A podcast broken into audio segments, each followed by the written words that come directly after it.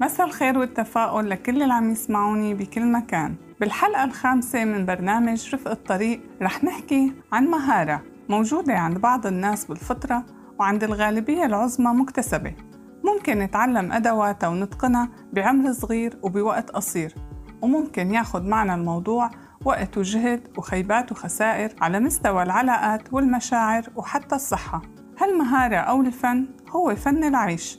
والتعامل مع الناس بدبلوماسية بحكمة بمرونة بمراعاة للاختلاف بالطباع ووجهات النظر بالتجربة الحياتية. خلق المبررات والأعذار لحتى تمشي المركب وتستمر العلاقة وننبسط بحياتنا أكثر نكسب الناس أكثر ولمدة أطول. نكسب حالنا صحتنا بالدرجة الأولى. راحة بالنا هدوء أعصابنا. والأهم من كل هاد نكسب محبة الناس اللي هي أكبر مؤشر على محبة الله.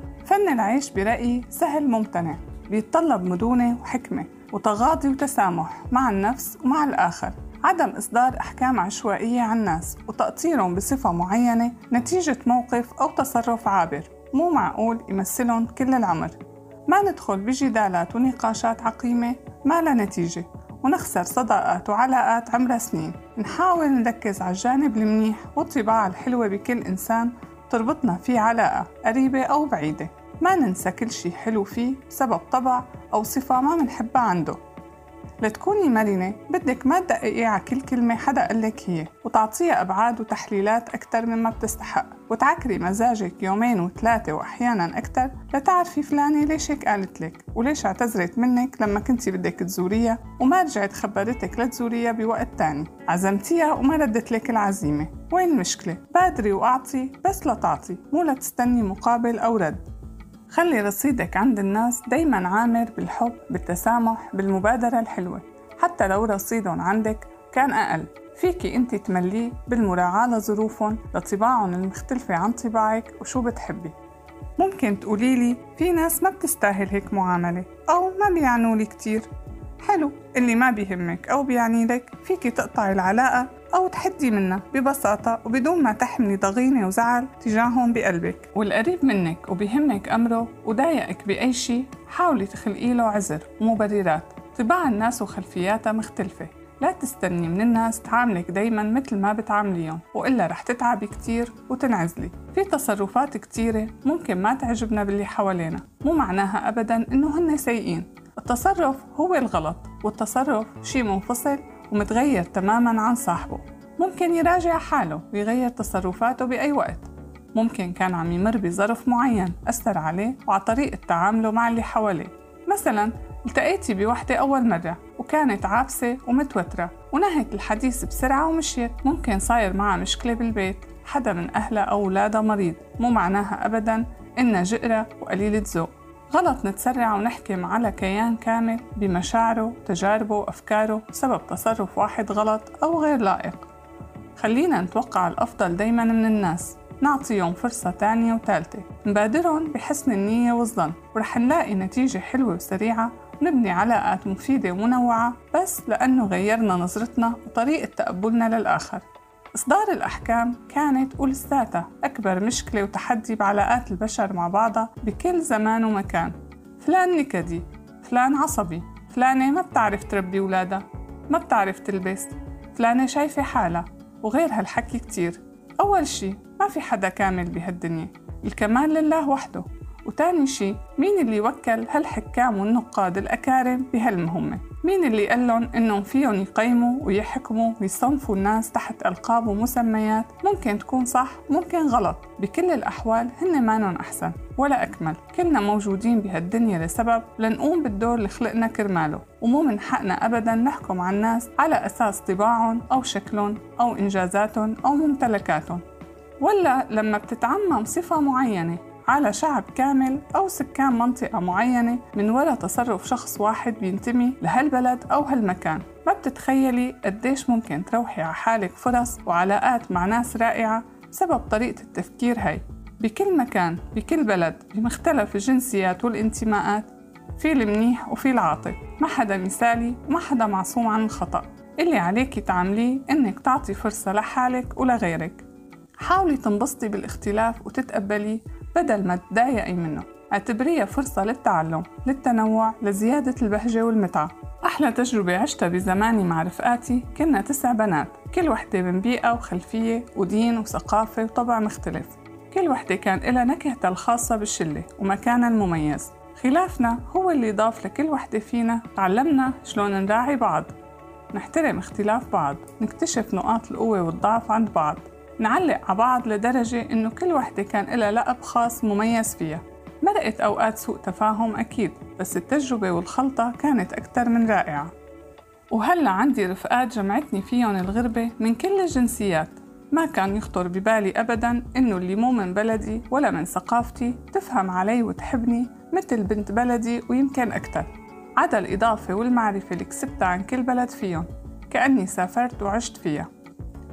سمعت من كتير ناس بالغربة حجج مثل صعب انسجم مع حدا غريب هن شي ونحن شي حياتهم وتفكيرهم غيرنا صعب نفهم على بعض ونلاقي شي مشترك نحكي فيه.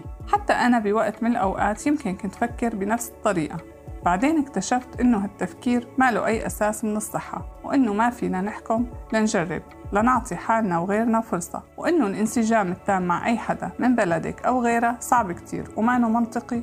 ولا ضروري أصلا لتنبنى العلاقة وتستمر إذا تفاهمتوا بنسبة 60 ولا 70% بكفي وزيادة. المهم يكون الاحترام موجود. إلا باقة مراعاة اختلاف الآراء ووجهات النظر. اللي ياما ناس عشرة عمر وسنين خسروا بعضهم بسببها. بستغرب كتير كيف الرأي أو وجهة النظر بياخد عن بعض العالم صفة القدسية والديمومة. بيضلوا على رأي واحد بموضوع أو قصة كل عمرهم. ويا ويلو اللي بيخالفون أو بيناقشون ممكن يكونوا مستعدين يموتوا ولا حدا يقلن إنهم غلطانين أو ما معهم حق. علاقات حلوة بين الأخوة بين الأهل بتبرد وبتتوتر ممكن حتى تنتهي بسبب اختلاف وجهات النظر. صداقة عمرها سنين ذكريات وأيام حلوة تنتهي لمجرد خلاف على موضوع معين.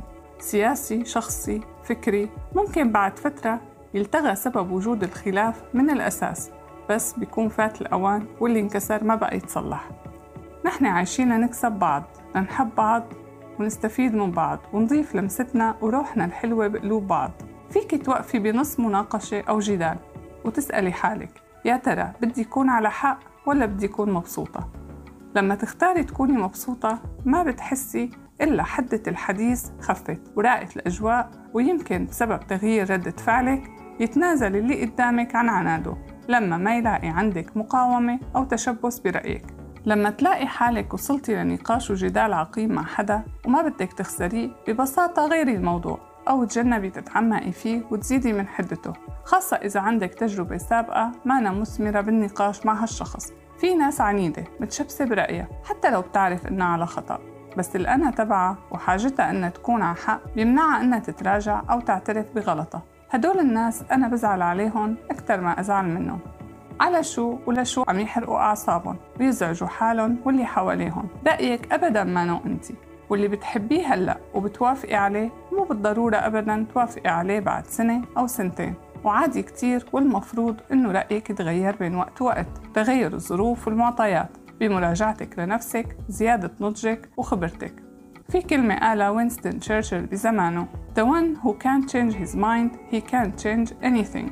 خاصة إنه ما في شي ثابت وجامد بالحياة كل شي متغير فيها. فإذا رأيك ما فيك تغيري كيف ممكن تغيري أي شي تاني وتطوري وتنمي سواء بحالك أو بالعالم حواليكي طول عمري بعتبر وجود أشخاص بحياتي وقربهم مني أهم بكتير من خلافي معهم بالرأي أو وجهة النظر حتى لو كنت صح وهن غلط. إذا بيعزوا علي بتجنب النقاش بأي موضوع بعرف إنه حساس وما بيتحمل نقاش بالنسبة إلهم. كون ريحت راسي وكسبتهم بنفس الوقت. بعلاقاتي الشخصية بشغلي بتذكر مواقف كان ممكن تنتهي بمشكلة كبيرة.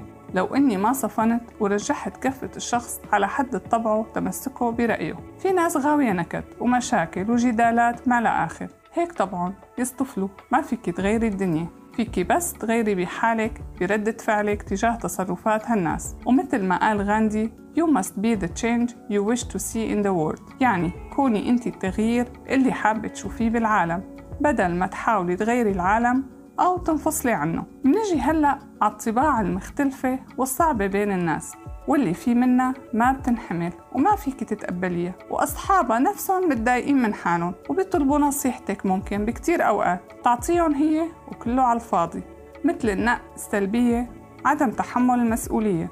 مع إنه في شغلات حلوة كتير بحياتهم مو شايفينها من كتر تركيزهم على النواقص والسلبيات. ما عندهم أي استعداد يغيروا من أفكارهم وردود أفعالهم. مع إنه مثل ما كلنا بنعرف لا يغير الله ما بقوم حتى يغيروا ما بأنفسهم. أكيد عشرة ناس بهالطباع متعبة بس أوقات ما بيكون عنا خيار خاصة إذا كانوا من أهلنا وعيلتنا. وأكيد ما فيك تعالجي أي شيء عن طريق إدانته أو التقليل منه. الوصفة السحرية والفن بالتعامل مع هيك نمط هو إنه ندور ونركز على الجانب المنيح اللي عندهم ونساعدهم يظهروه ويفرجونا هو أكتر. عودي حالك تشوفي الخير والجمال بكل شي حواليكي وعند كل اللي بتعرفيهم. ولما يكون الخير والجمال جواتك فيك تعكسيه وتشوفيه بالعالم كله لأنه عايشين بمجال طاقة واسع وما له حدود. طاقتنا بتنعكس على اللي حوالينا والعكس صحيح. كل ما رجحتي طاقة الخير والضوء جواتك وعند الناس كل ما جذبتيها إليك أكتر وعشتيها أكتر. يعني الوصفة بسيطة لتريحي راسك. ما تحاولي تغيري اللي ما بده من جوا يتغير. أو بخاف يتغير. شوفي محاسنه وإيجابياته. مدحيه عليها وقدرية فيه. توقعي منه الأفضل دائما. ومع مين ما كنتي حسسيهم إنك معهم على نفس الموجة. فرحهم من فرحك وهمهم من همك. ظهري بحالك الشي اللي بتلاقيه عند اللي قدامك. اللي بيفهموا عليه وبيحسسهم بقربك منهم. كمان هالمهارة بتجي مع الوقت والحساسية لمشاعر الناس والقدرة على قراءة ردود أفعالهم وتعبير وشهم. نحن عم نكتسب كل هالمهارات لسبب بسيط وبديهي إنه ما حدا بيقدر يعيش بدون المشاركة والتفاعل مع محيطه والبيئة والناس اللي حواليه ويحس بالقبول والحب من طرفهم. فنجان القهوة له نكهة تانية مع رفيقتك أو أختك أو جارتك. طعمة القهوة نفسها بس المشاركة حلت القعدة وفرحت القلب. ما في شي ممكن يفرحك ببيتك الكبير وغراض مطبخك مثل لما تعزمي أهلك ورفقاتك والناس اللي بتحبيهم. يملوا عليك البيت ويعطوه روح وحياة وأهمية لكل غرض ولكل فسحة. المشاركة بتعطي كل شي بحياتنا طعم ولون ومعنى. مشاركة اللحظة مشاركة الشغف المكان وجبة الأكل الأفراح الأحزان. ياما ناس عايشة بقصور وعندها كل شي بتحلم فيه ومانا سعيدة لأنه الناس اللي بيعنولن وبيحبوهم مو موجودين ليشاركوهم فرحهم باللي بيملكوه ويستمتعوا معهم. أو طبعهم الحاد بعد الناس عنهم وخلاهم يتجنبوهم وعاشوا بوحدة وعزلة. مهما كنتي حرة ومستقلة ومعتمدة على حالك ما بتحلى حياتك غير بالمشاركة والأخذ والعطاء. لهيك كل ما تنوعت مهاراتك بالتعامل مع الناس وفهمهم وتقبلهم كل ما لقيتي حواليك دايما مين يشاركك ويحسسك بنجاحك وإنجازاتك يكبر معك وفيكي. دفع العلاقات هو اللي بيقوينا نكمل المشوار ونصبر ونتحمل. رح نشوف بحلقة تانية باقي المهارات اللي بتقدري عن طريقة. تخلي أي حدا يحبك ويتذكرك ويعتبرك يمكن من آخر علامات الخير بهالدنيا. لقائنا بيجدد إن شاء الله التنين الجاي. بتمنى لكم أحلى الأوقات.